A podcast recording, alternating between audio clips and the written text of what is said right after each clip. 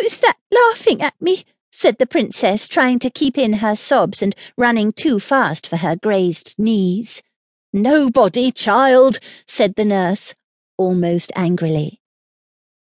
But that instant there came a burst of coarse tittering from somewhere near, and a hoarse, indistinct voice that seemed to say, Lies, lies, lies. Cried the nurse with a sigh that was almost a scream and ran on faster than ever. Nursey, Lootie, I can't run any more. Do let us walk a bit. What am I to do? said the nurse. Here, I will carry you. She caught her up, but found her much too heavy to run with, and had to set her down again.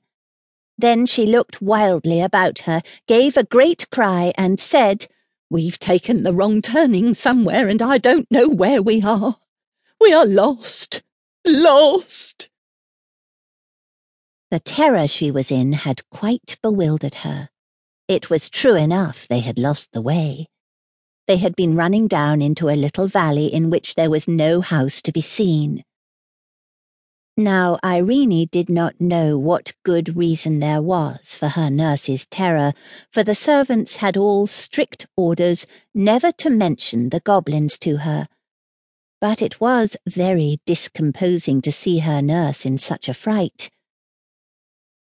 Before, however, she had time to grow thoroughly alarmed like her, she heard the sound of whistling, and that revived her. Presently she saw a boy coming up the road from the valley to meet them. He was the whistler. But before they met, his whistling changed to singing, and this is something like what he sang. Ring, dod, bang!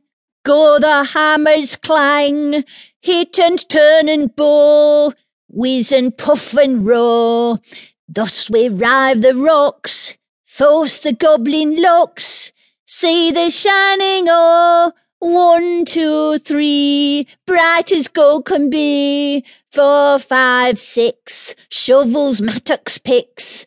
Seven, eight, nine, light your lamp at mine. Ten, eleven, twelve, loosely hold the helve. With a merry manner, boys, make the goblins hold their noise.